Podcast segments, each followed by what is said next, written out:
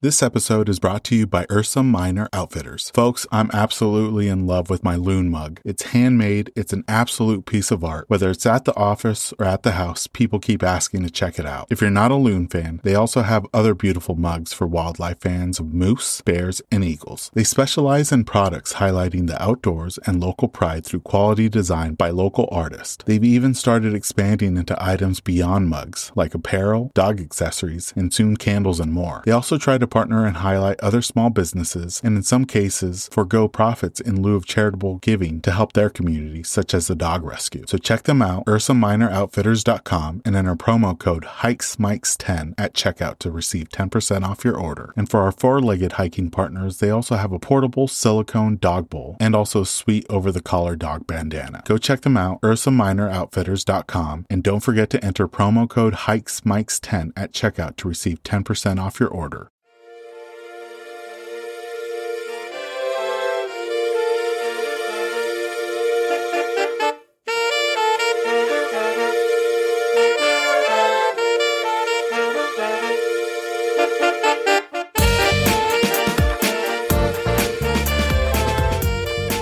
Welcome, everyone, to the Hikes and Mics podcast. I'm your host, Ivan, and together we'll embark on a weekly journey connecting with extraordinary hikers from all corners of the U.S. and beyond. As the cool and colorful embrace of fall envelops the Northern Hemisphere, we've had the privilege of conversing with remarkable individuals throughout this season. Their experiences and adventures will leave you yearning to hit the trails. And in today's episode, we're chatting with our first guest from Connecticut. Her name is Suzanne, and you can follow her on Instagram at Suzanne underscore K A T H underscore B. My apologies to both Suzanne and our listeners for the audio at the end of this episode. Our lines got out of sync by a second or two at the start of the this or that questions, including in our backup audio file. Not all the questions were impacted, so we kept the section in, but you will hear a small overlap during the responses to the questions. In this episode, Suzanne shares with us some of the great outdoor opportunities Connecticut has to offer, including viewpoints and local hiking challenges to help you get outside. She's also a coordinator for the American Perimeter Trail and provides us with updates on the APT and the work she's been doing locally to help develop the APT in Connecticut.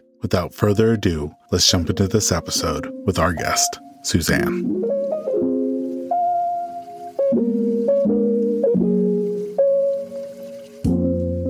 Welcome, everyone, to the latest episode of the Hikes and Mics podcast. I'm really excited to have today's guest on the on the podcast, I should say. Um, she's our first podcast guest from Connecticut. Her name is Suzanne, and she's going to be sharing about her experiences and also giving some updates on the American Perimeter Trail that she's involved in. And you know, we got to ask her about the fall colors in and around Connecticut. Suzanne, thank you so much for joining us on the podcast. We always like to ask our guests how they got started hiking and how long they've been doing it for. Well, thanks for having me. I'm happy to be here. I actually started hiking when I was pretty young. Uh, when I was about 10 and 11, my parents got a motorhome. And during the summer, we would travel across the country. And so one of my first hikes was in Yellowstone when I was about 10 years old. And I just have loved the outdoors since then. And then in fifth grade, I had a teacher that thought uh, learning to read a topo map and use a compass was more important than math. So maps in, maths out. And then we hiked the Appalachian Trail through Connecticut uh, in fifth grade. And again, that was like during the weekends. My big sister came with me. And since then, I've just kept going. That's quite the introduction into the hiking and backpacking scene.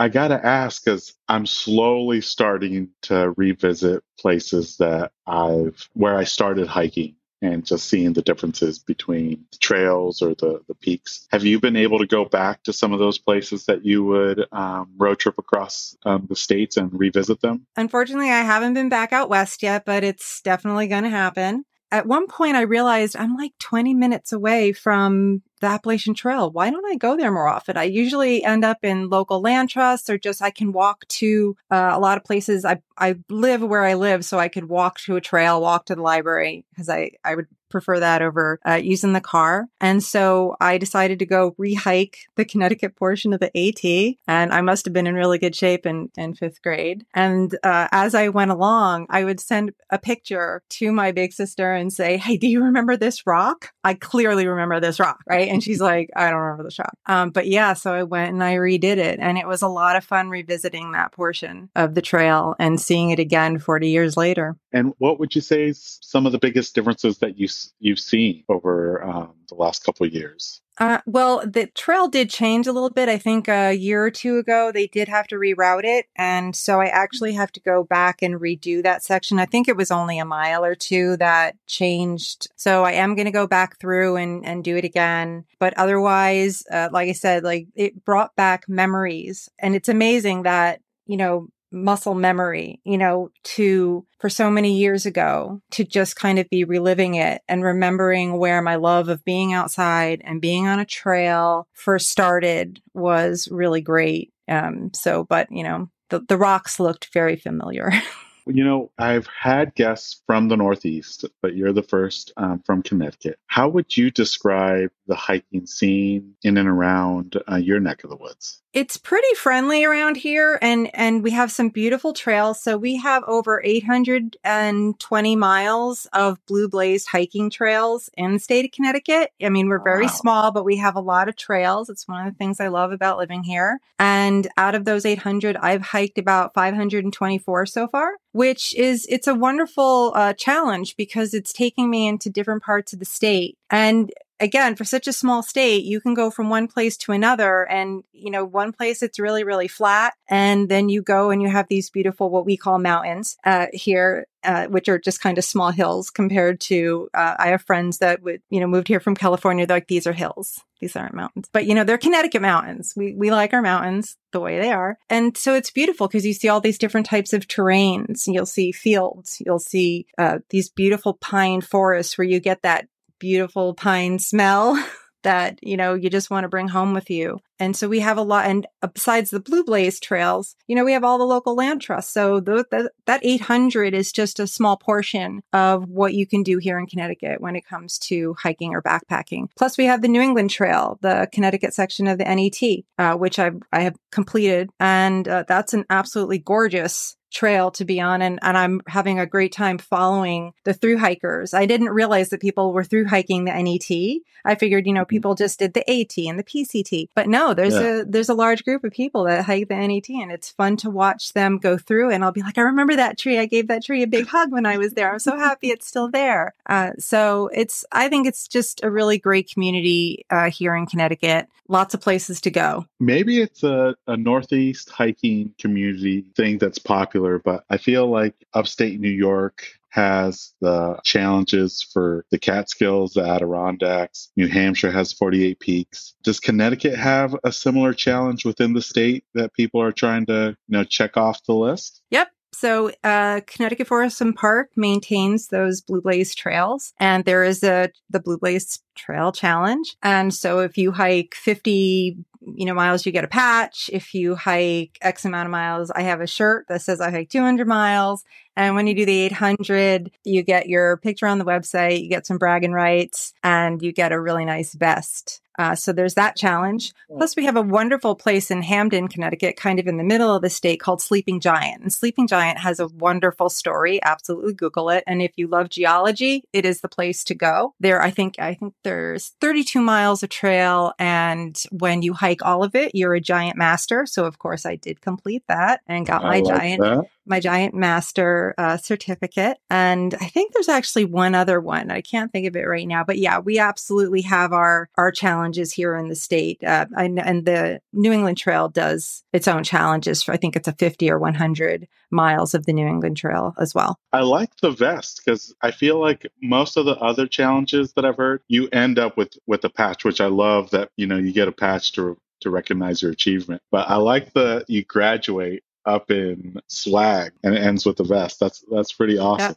You know, we're recording this at the tail end of summer. At least here in the Pacific Northwest, you're definitely starting to feel fall creeping on in. For you, how was your summer hiking experience? The summer was pretty good. I I did get some miles in. I hike every single weekend. If I can squeeze a day in during the week, uh, I will. Uh, but uh, usually work gets in the way of that. Uh, so, but otherwise, I am out every single weekend, and it's either on the Blue Blaze Trail or I go to one of my local trails. I do volunteer and do trail maintenance at a local place in Washington, Connecticut, uh, which I am so happy that I wasn't sure I could do it, and then I, you know, finally took that step because I wanted to give back to the trails that I was using. Uh, so I, I do that every single month. I go up there and I make sure that my section of trail is good. It was pretty buggy this year. We got a lot of rain. Uh, so, you know, lots of mosquitoes. But other than that, it's just been absolutely gorgeous. We only had a few really, really sweltering hot days. I'm not a big fan of sweating a lot when I'm hiking. I really am. I love, I hike year round.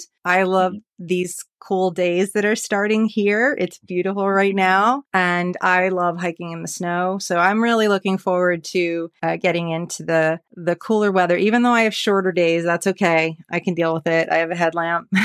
And I think I saw Suzanne a picture of, of, this summer where you have a full on bug net over your, your head. Do the bugs get that bad? They are that bad. I mean, I'm wearing long sleeves. I put on, when I first thought of getting the bug net, I was like, oh, I don't want to be that person out on trail. They're just some bugs, right? And then I was like, nope, mm-hmm. I cannot get another bug in my eye. I can't do it. I can't see as it is without glasses. And a bug in my eye is just going to, you know, that's it. So yeah, I go with the bug net and uh, some bug spray and long and long sleeves, but uh, they were pretty fierce this year. But I absolutely recommend the the bug net uh, now. And you know, you're mentioning that you hike year round. If you had to choose is there a season that kind of creeps up to the top as your favorite season to hike in? I think fall is my favorite season to hike. It definitely is. Uh, you know, for so many reasons. I mean, the cool, crisp air after the summer being so hot, and of course, the fall colors. You know, everything starts changing, and we all anxiously await these leaves to start changing, and and so we can get out there and start climbing things and and stare at them and take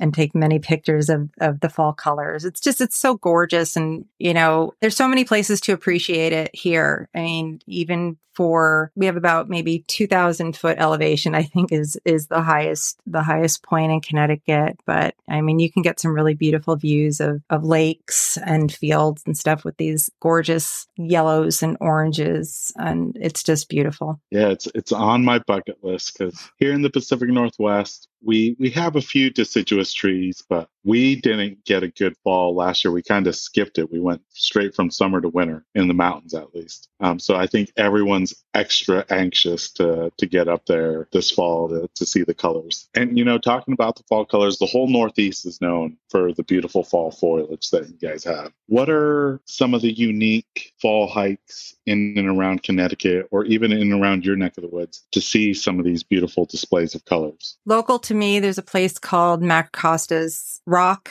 and it's up in Washington, Connecticut. And it's a short hike up. Uh, it's about two miles up to get to the this beautiful, just large rock where you have a view of the uh, Lake Waramaug and all the trees and the fields and the farms. There's a lot of farm country in uh, the upper portion of Connecticut, and so you have like just the contrast of the fields and then the the trees and the water. And so that's one of my favorite places to go. Sleeping Giant has a beautiful view at the top. There's a, I call it a castle, but there's like a lookout tower there. Uh, that's a really nice place to go. Other than that, I'd have to look because I've been to so many. I can't even bring one to mind because I've been to so many places that just have these gorgeous, you know, places to to view the leaves or the water. Um, so I'd have to look it up. But those those two are probably two of the ones that are my go tos because they're pretty close to me. And I imagine there's probably like no bad views in all the Northeast, as long as you can get to a viewpoint, right? There's actually, there was one time I was on a trail. I don't remember which one it was, uh, but I actually made a video of it uh, where it said there was a, a, lookout. So, you know, I'm like, yeah. okay, it's worth, it's like 0.2. That's fine. I can do that. And I get there and it was just literally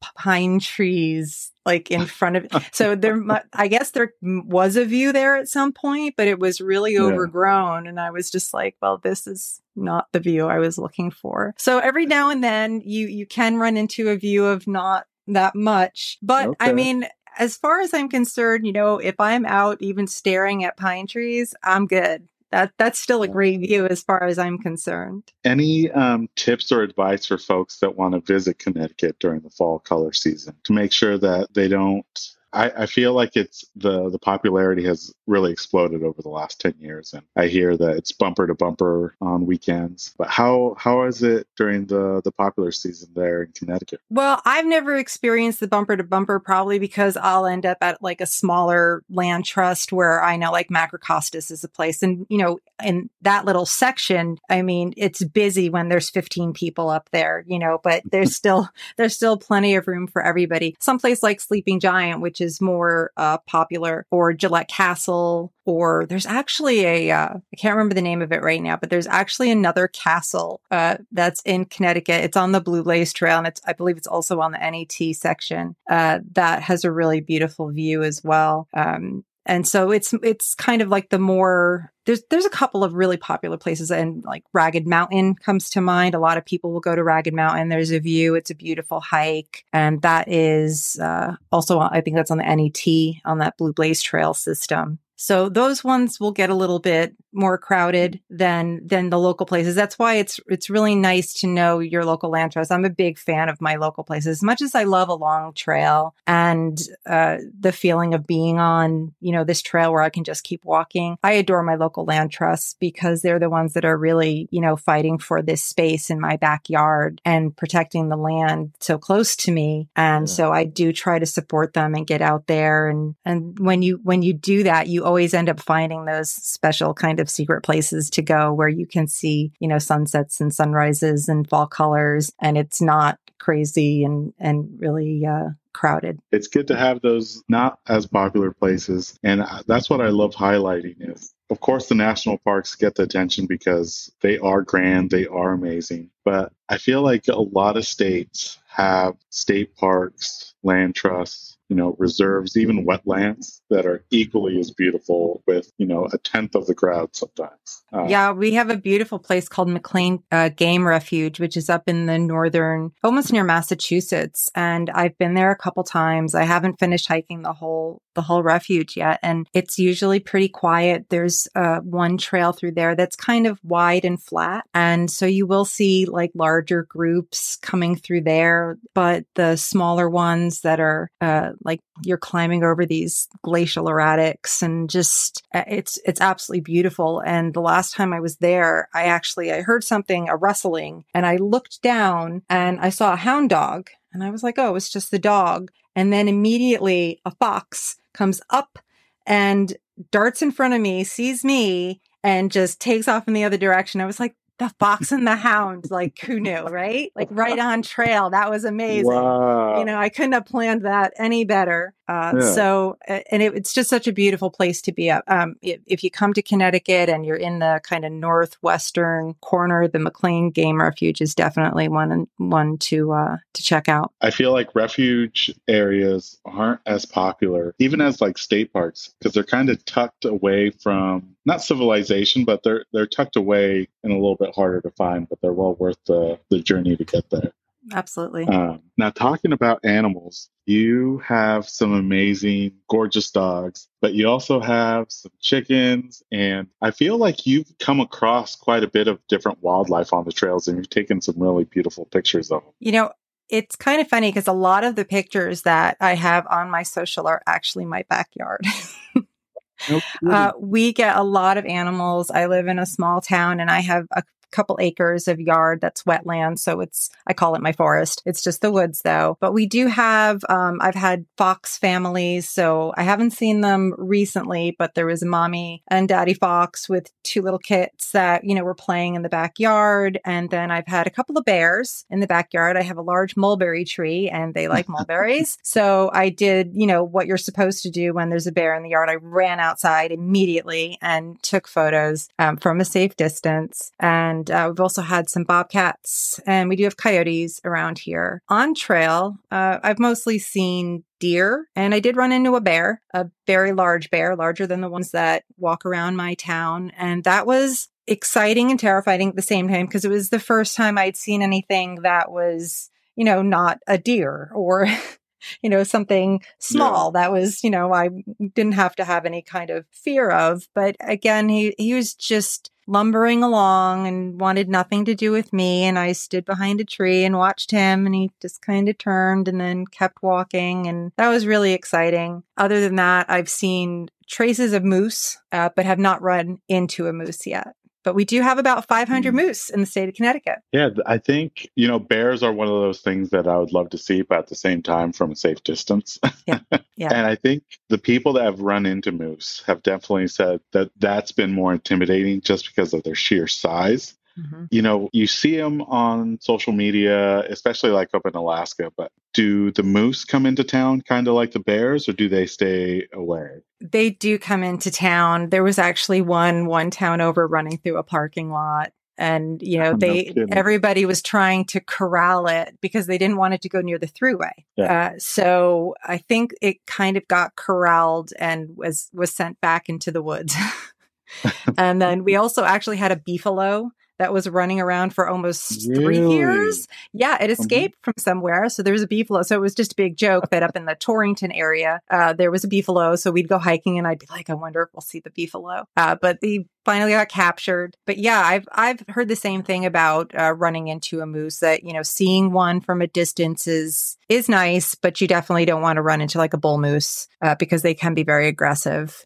and on top of being very very large. Yeah. And Suzanne, how do your um, pups do on the trail? Do you get to take them out much? I do try to take them out. Um, uh, one of them's getting a little bit older, so she doesn't go. Actually, two of them are kind of getting older, so they don't go out in the heat of the summer. But now that it's getting nice and cool, we can get back out again. I have one that is a pointer hound mix, and she is got a prey drive like no other dog I've ever had. And but she loves being out. She has her own backpack. She carries her own water she carries the water for everybody actually. And she just loves being outside and being on trail. She, uh, I'm not sure how she would do in a tent yet. I haven't, I haven't tested that. Uh, the other two mm. are fine in a tent, but, uh, Cleo, yeah, she's she's a bit she's young still and she's very excited when she's outside. But yeah, they do great on trail. And you know, talking about tents, this year was the first year that I transitioned from day hiker to backpacking. Um, I was able to go out a few times. I did some, you know, car camping where I went to a campground, set up my tent just to make sure that I knew what I was doing in a safe location rather than up in the mountains. How was um, not evolution, but how was it for you going from day hiker to backpacker? Well, when I was, I used to live in Florida for a little bit. And mm-hmm. so I did a little bit more backpacking and camping when I was down in Florida. There was, I've always been hiking. I've always loved walking. As far as backpacking, any kind of long distance, I did that more when I was younger and before I had three kids, three dogs, and two chickens and a cat. Um, so yeah, so I still actually have my metal frame backpack that I got way back when when I I think I found it in a catalog So I think it was like Camperama catalog or something. And my original sleeping bag, which is now that I try to carry it, I'm like, this is so heavy. So now I just have a quilt, but I do have, but the, the backpack is not that heavy. Um, but I used to do it a little bit more often back then. And, and I would bring my oldest daughter would come with me most of the time when we would go in the woods and go uh, when we backpack and and go camping. I haven't done any really great backpacking trips lately, but I do spontaneously will go out into my woods and just set up my tent sometimes and be like i need i need to go sleep in a tent somewhere.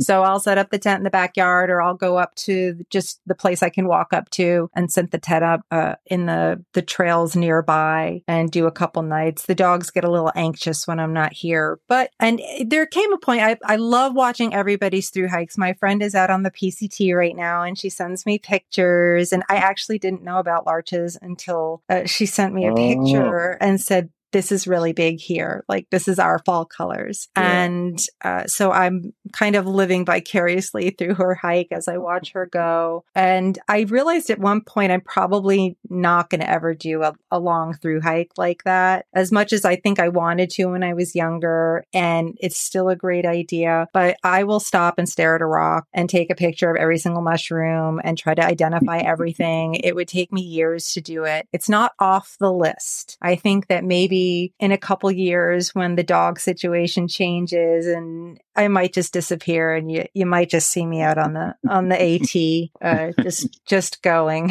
Talking about through hikes, you know, we were talking before we we started recording. Um, a lot of the PCT hikers are making their way through Washington right now on their last leg to the northern terminus. Is that the same over on the East Coast? Are a lot of the AT through hikers making it up north to the northern terminus, or because of um, the weather, it, do they flip it? Typically, do they start north and then end south, or? I think it depends. Uh, there's been a few flip floppers, uh, but most of the time, I think most people, you know, Nobo and the, you see them up at the sign, you know, mm-hmm. this person finished, this person finished. It's nice to see them all uh, standing on uh, Katahdin. And so I, I think that uh, I, I, don't think the weather was a huge factor. I know that we did get a lot of rain. We had some storms. I know that the trail in Vermont was closed briefly, actually, Bear Mountain in New York. So there's a Bear Mountain in Connecticut, and then there's also a Bear Mountain in New York. At Bear Mountain in New York is just reopening. There was a lot of water damage there. You couldn't even get anywhere near it for a while. So things are getting back to normal. So anybody who had to perhaps skip that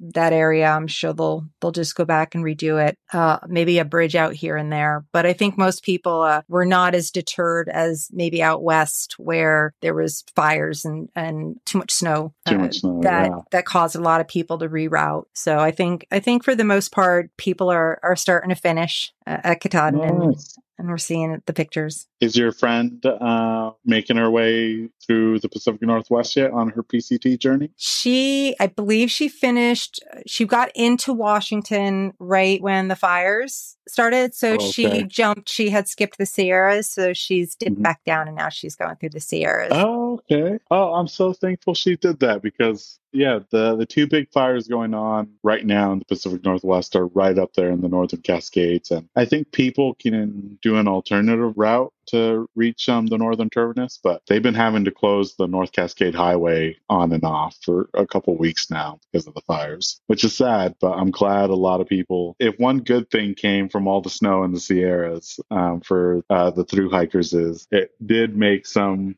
reroute and start in Washington to get that over with before fire season really got going. Now, Suzanne, you um, help out with the American Perimeter Trail. We had Rue on um, this last season, and he shared his experiences about how the idea came about and the plans he has for it. You know, we recorded that episode in June, and he had a lot of um, ideas for the APT, um, and he had some things in the works for um, the summer months. Can you share a little bit about your role with the American Perimeter Trail, and um, maybe provide any updates that might have came about from this summer or might be coming this fall? So yeah, I help out with whatever needs to be done. I do a lot of the social media, and I uh, work on the website, work on the store with Rue. And uh, so I found out about the APT about September 2020. And I was just really intrigued because, again, like when you're on a long trail and you're thinking, I can just keep going. When I heard about this, I was like, you mean I can just keep going and going? You know, I mean, not that the APT is meant to be a through hike. It's a lot more than that. When we say it's more than a trail, we really mean it. But the idea of being able to walk uh, and see so much of the country, uh, which is really ingrained for me from those trips with you know, across the country with my parents that we traveled all over. We went everywhere. We went to Glacier. We went to, you know, Yellowstone. We went to Mesa Verde. We went to Carlsbad Caverns. And then we went up into Canada and into Mexico as well. And so this idea of being able to travel around by foot uh, and even in portions, maybe multi use and be able to see so much of the country was so intriguing. And uh, Rue was kind of like the friend that I hadn't met yet. That's kind of how I felt. And I'm privileged to work with him on the APT and proud to call him a friend now. And uh, so we have just, well, we just revealed we are out on hiker So you can, you know, download the APT, the maps and the trail on Hiker for free. Uh, we do have the interactive map that's available on our website at americanperimetertrail.org. And uh, we have started working on a space through Connecticut. We're still working on connectivity in a lot of places. So, and the trail's going to change. And I think that Rue, you know, he's always saying that he's like, what you're seeing right now, it's evolving still. You know, we're still in these early stages. So, mm-hmm. you know, we weren't really, well, Rue wasn't really sure where it was going to go on the East Coast. You know, he did as he tells the story, and Rue tells the story best about, you know, having to skip portions of the East Coast during the pandemic and such, and then having to go back yeah. and figure it out. And here in Connecticut, there was a trail that was, I think it was just thought of and they had started on it many years ago, but it never became a trail. There was connectivity issues. And so it just kind of fell to the wayside, but I found out about it and I contacted you know, the Forest and Park Association. And I said, you know, there's this trail. Like, why didn't it become a trail? Can you share some information? And we talked about it and shared some information. And so I've kind of been walking that path again to see if we can connect it and it would be a brand new trail across Connecticut, which I'm really excited about. And if we can partner with, you know, the Forest and Park Association and, and make this happen, I think it would be a wonderful addition to the hundreds of miles of trails we already have. Yes, we do actually need more uh, trail here. You can never have too much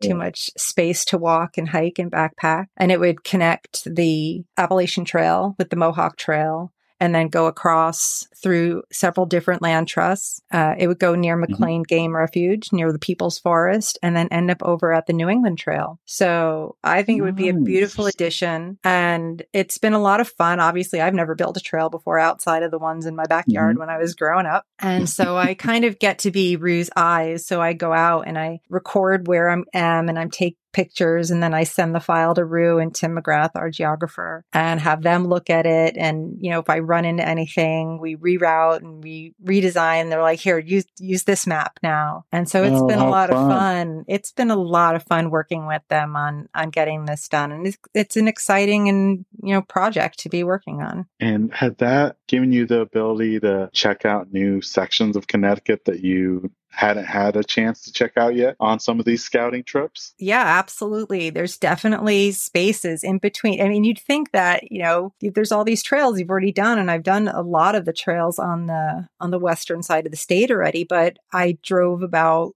35, 40 minutes north. And I'm in a place I'd never been before in a smaller land trust that I, I hadn't visited yet. And I got to see this beautiful new space and it's just gorgeous up there and so quiet. So that really was it's it's quite an opportunity to be able to work on something like this and to see even you know more new space in in my tiny state. That's just so lovely to be on on, on those trails. Yeah and i also like the idea of connecting things and that's you know when i first learned about the apt i just saw connection. And, you know, we're kind of living in a time where there's a lot of disconnect, disconnect from the earth, from nature, from other people. You know, we had what, two, three years of major disconnect. And I see the APT as a way to reconnect. That's why I just love being part of this project. And we're connecting people, communities, trails, putting people back out into nature, spending time and, you know, with the trees and, and the fields and the grass and seeing things, uh,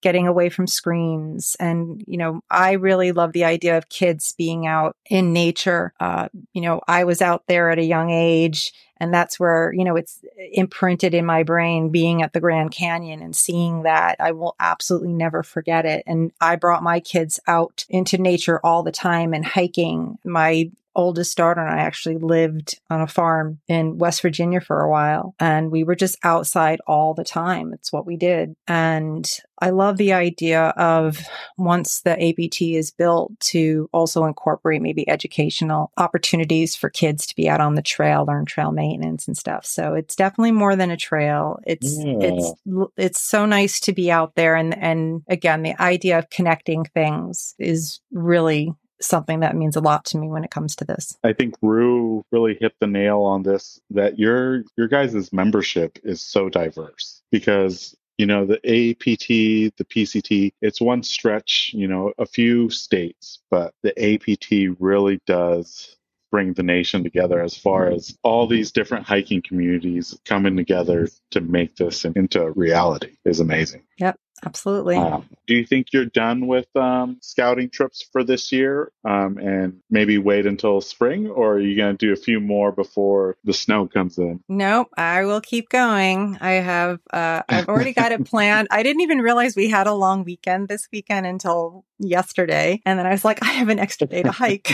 I'm so excited. So I will be out. Uh, I have a group hike with uh, some people that I know on Sunday. And then I think we'll be back out scouting. Uh, the, the trail in Connecticut is, I believe, about 40 miles long. So I've done maybe the first eight, I think so far. So okay. I still have a little ways to go. Talking about viewpoints and fall colors, I feel like, especially day hikers, they have a regular customer routine that they do once they make their destination, whether it's a summit, maybe it's at the end of the trail once they make it back to their car. Sometimes it can be a favorite snack or meal or their favorite drink or even just a moment of zen. Is there a regular custom that you like to do when you reach your destination or maybe when you make it back out? Well, I eat the entire time I hike. Anybody that that knows me, I I got a new backpack not that long ago for my day hikes and I was like, "Look, it has a snack pouch." And they're like, "That's not a snack pouch." I'm like, "It's the snack pouch." Uh, so I yeah. will snack the whole way, but I think it depends on where we are. There when I finished when I got to Bear Mountain on the Appalachian Trail when I rehiked it. Um, I think we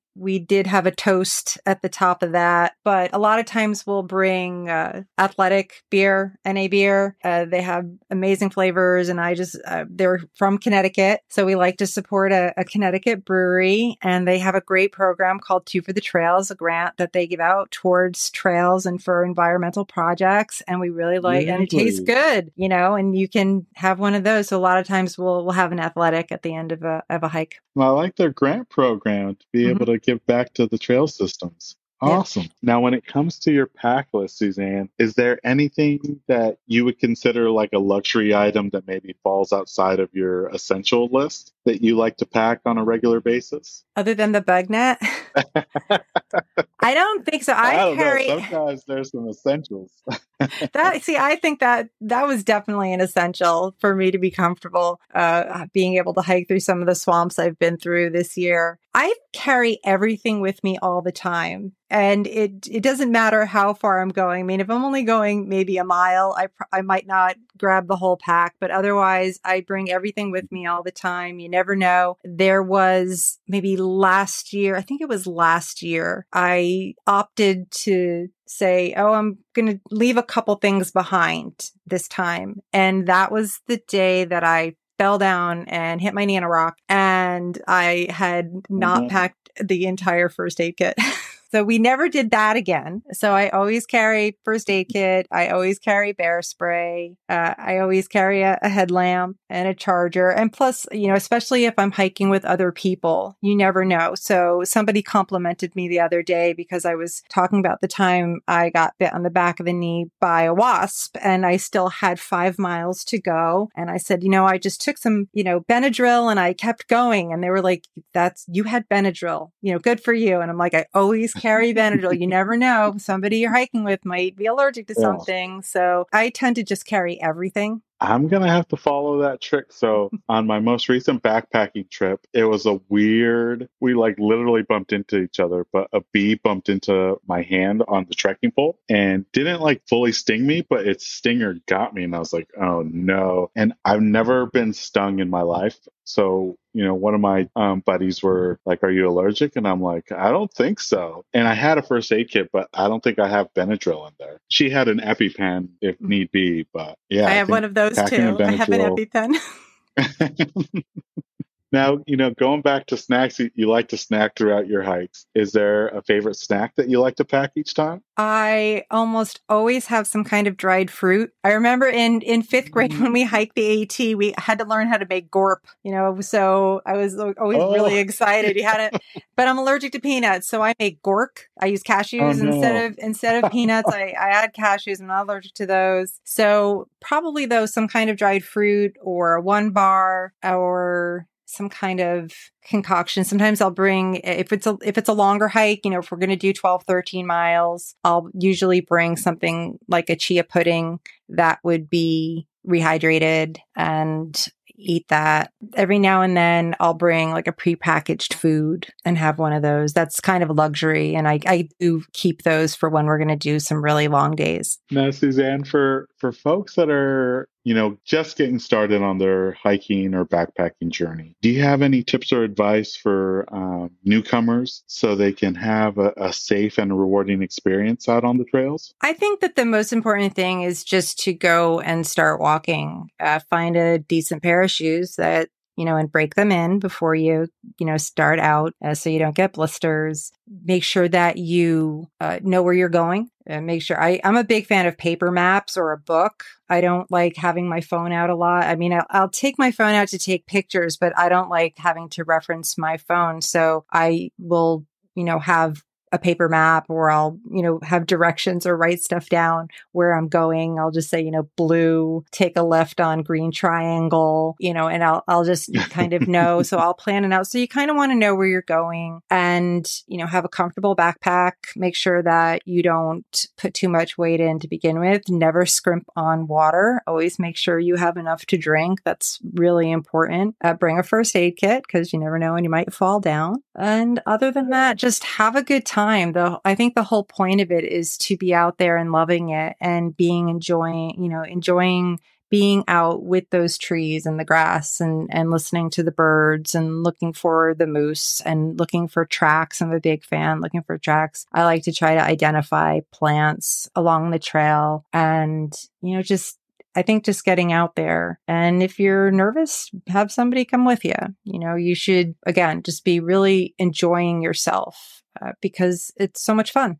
And and it might seem a little daunting at first, but you know, it's okay. You can do it. No, that's some really solid advice. You know, my other ask is for folks wanting to visit Connecticut and maybe get a hike in. Any tips or advice for folks, especially like me from the West Coast, um, that they should kind of consider before hitting the trails in Connecticut? The season, you know, make sure that you are packed right for whatever season we're having now. There are moments where those seasons, we could have three of them within the matter of a couple of days. Uh, that does happen, especially this time of year where we're having these nice crisp nights, but then it's going to be 90 on Monday. So the, the weather can fluctuate a lot. Uh, it does get rainy and muddy, but other than that, just come here and enjoy yourself because it's absolutely beautiful. Now, we're almost at the tail end of 2023. I know that you got a couple fall hikes and scouting trips planned, but do you have any additional hiking goals for the remainder of the year and maybe some hiking goals already planned out for 2024? I, well, I definitely want to finish the scouting, what we're doing with the APT. I do want to get to mile 800. I don't know if I'm going to get there this year, but, you know, I'm pretty close. And I am about halfway through the Appalachian Trail in New York. So I need to finish that up. And I actually want to, once I'm done with New York, I'm going to move on to Massachusetts and then do the Massachusetts Trail. The one thing that I have that's probably a little bit long term is I do want to through hike the NET. It's only about 280 miles. So it's not, it's not terrible. And there are some absolutely gorgeous shelters that are on that trail. And I would just love to redo the the Connecticut section again. I really enjoyed it. There's there's actually a section on it. I think it's on the Mattabesett Trail, which is a Blue Blaze Trail as well as part of the NET, where shortly there's going to be massive amounts of blueberries. And I just remember we got to this one section And I was like, are those blueberries? And there was just blueberries everywhere. And I was just snack, snack. So that was some amazing, that, that was some like natural trail magic. And, and you'll find that in different spots in Connecticut, uh, you know, and especially when you get into the fall and then you get into the spring there can be random snow showers. You can be at the bottom of of a hike and it's all dry and then as you go up you'll hit the snow and there's snow but it's not really cold. It's just you know it's on the top of a you know a mountain and the sun will be shining and this it's glistening on the snow as it's falling out of the trees and it's a really magical time to be hiking i think during when when it's like that. Uh, i'm excited to see you know the pictures from your upcoming trips later on this year and then what's to come in 2024 you know that was it for the regular questions suzanne the the next section is the this or that questions i'm going to give you two hiking related topics and this is purely personal preference um, but then you choose the one that you prefer out of the two. So the first one is do you prefer ascending or descending? Ascending. And this one's always a tough one, but waterfalls or summits? I'll take water. It doesn't actually have to be falling. I do like a good a good walk along the river, but I, I would go with waterfall. And you know, we just talked about it, but do you prefer switchbacks or straight switchbacks? Up? And then are you team trek poles or do you hike? I use one trek pole. How has that been an adjustment? Because there's definitely been trails where I feel like two trek poles have been too much, and I just wish I, I had do. one. You, I, I can bring the other one with me, so like sometimes I'll have it on my pack. It depends on how far we're going and where we're going to be. But it's really hard to eat when you have two of them, so uh, it it inhibits my snacking. So I, I, had to move to one trek pole. Yeah, I like it. And, you know, this has been a big shift over the last decade, especially out on the trails. But when it comes to footwear, do you wear trail runners or do you prefer hiking boots? I use trail runners.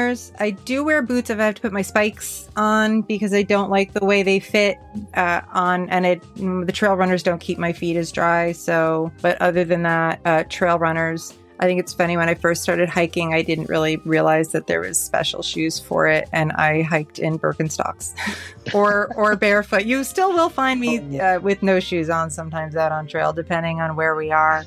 Um, I like to feel the the mud in my toes. Now, when it comes to trail systems, do you prefer a loop trail or not? I like a loop trail? trail? I think I know the answer to this one, but when you come across a body of water, do you jump in you or jump do you in. stay dry? And this one's a tough one because I feel like, especially in the Northeast, you guys get amazing sunrises. But when it comes to sunsets or sunrises, do you have a preference? I think I like sunsets. Um, obviously, I like both, but I think that uh, I like ending my day with just the beautiful colors and the beautiful view of that sun going down and kind of finishing off and, and then off to sleep. And then this one's a, a super hard one, super hard one. But spring wildflowers or fall, fall colors. colors. Yay! and yeah, I wanted to ask you how how big of a window is it in Connecticut? Um, is it like one or two weeks where it's peak colors, or is it shorter? It really depends on the weather, like what our weather was, uh, you know, and whether or not we're getting frosts and things as to whether or not you have the shorter window or not. Uh, but the nice thing about it is that since the fall colors kind of move their way up, if you miss them here, you can just keep going because you can get anywhere in Connecticut in less than three hours. So you can just go to Massachusetts or New York and you won't miss anything. Okay. Yeah, that's a good, good tip. Now, this last one, Suzanne, is the most controversial one for some, but that's when it comes to social media. Do you tag a hike or do you not tag a hike? It depends on whether or not I remember to do it. So if it's tagged, it means I thought about it. Otherwise, it's probably not there. Well, that was it for the this or that question, Suzanne. Really appreciate you coming on the podcast and sharing your hiking experiences in Connecticut. For folks that want to follow your journey and then get some maybe sneak preview of what the Connecticut portion of the APT might look like, what's the best place they can follow you on social media? I am on Instagram as Suzanne Catherine. I think it's the same on Facebook.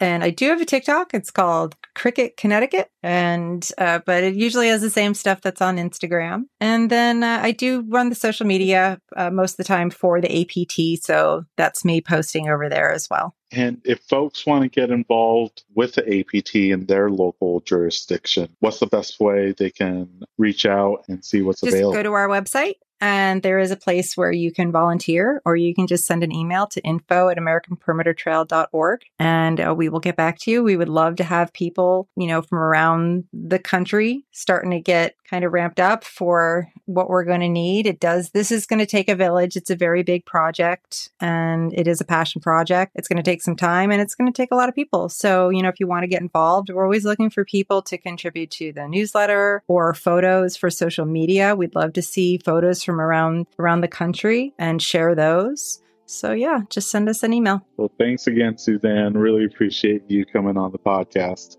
Thank you.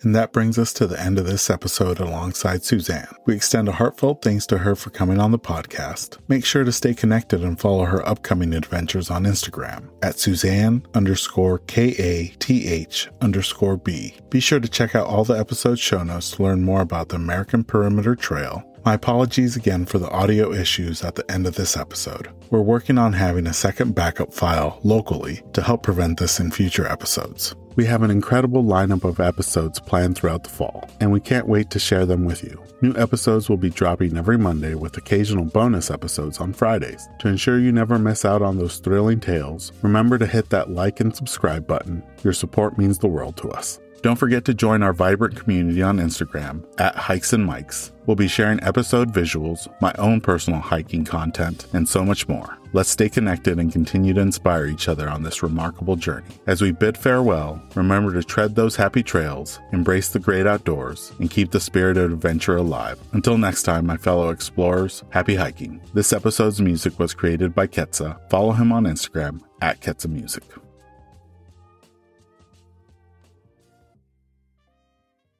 This episode is brought to you by FlipSockz. Whether you're on the trail, on the job, or in the yard, FlipSockz will keep Mother Nature out of your boots with their innovative nylon sleeve. You no longer need to worry about any annoying debris getting trapped in your boots during your hikes. Simply flip down the nylon sleeve over any boot to prevent Mother Nature from finding its way inside, keeping your feet comfortable all day long. To get your first pair, visit flipsockswithaz.com and enter promo code HikesMics10 at checkout to receive 10% off your order. And for listeners who use the promo code at checkout, I'll be donating 100% of the season 2 promo code proceeds to Big City Mountaineers, who provide transformative experiences through connections to nature that strengthen life skills and build community for youth and disinvested communities across the nation. So if you're tired of bits and pieces of the trail finding its way into your hiking boots, pick up a pair of FlipSockz today with the promo code HikesMics10 to get 10% off. For website and promo code, see the episode description.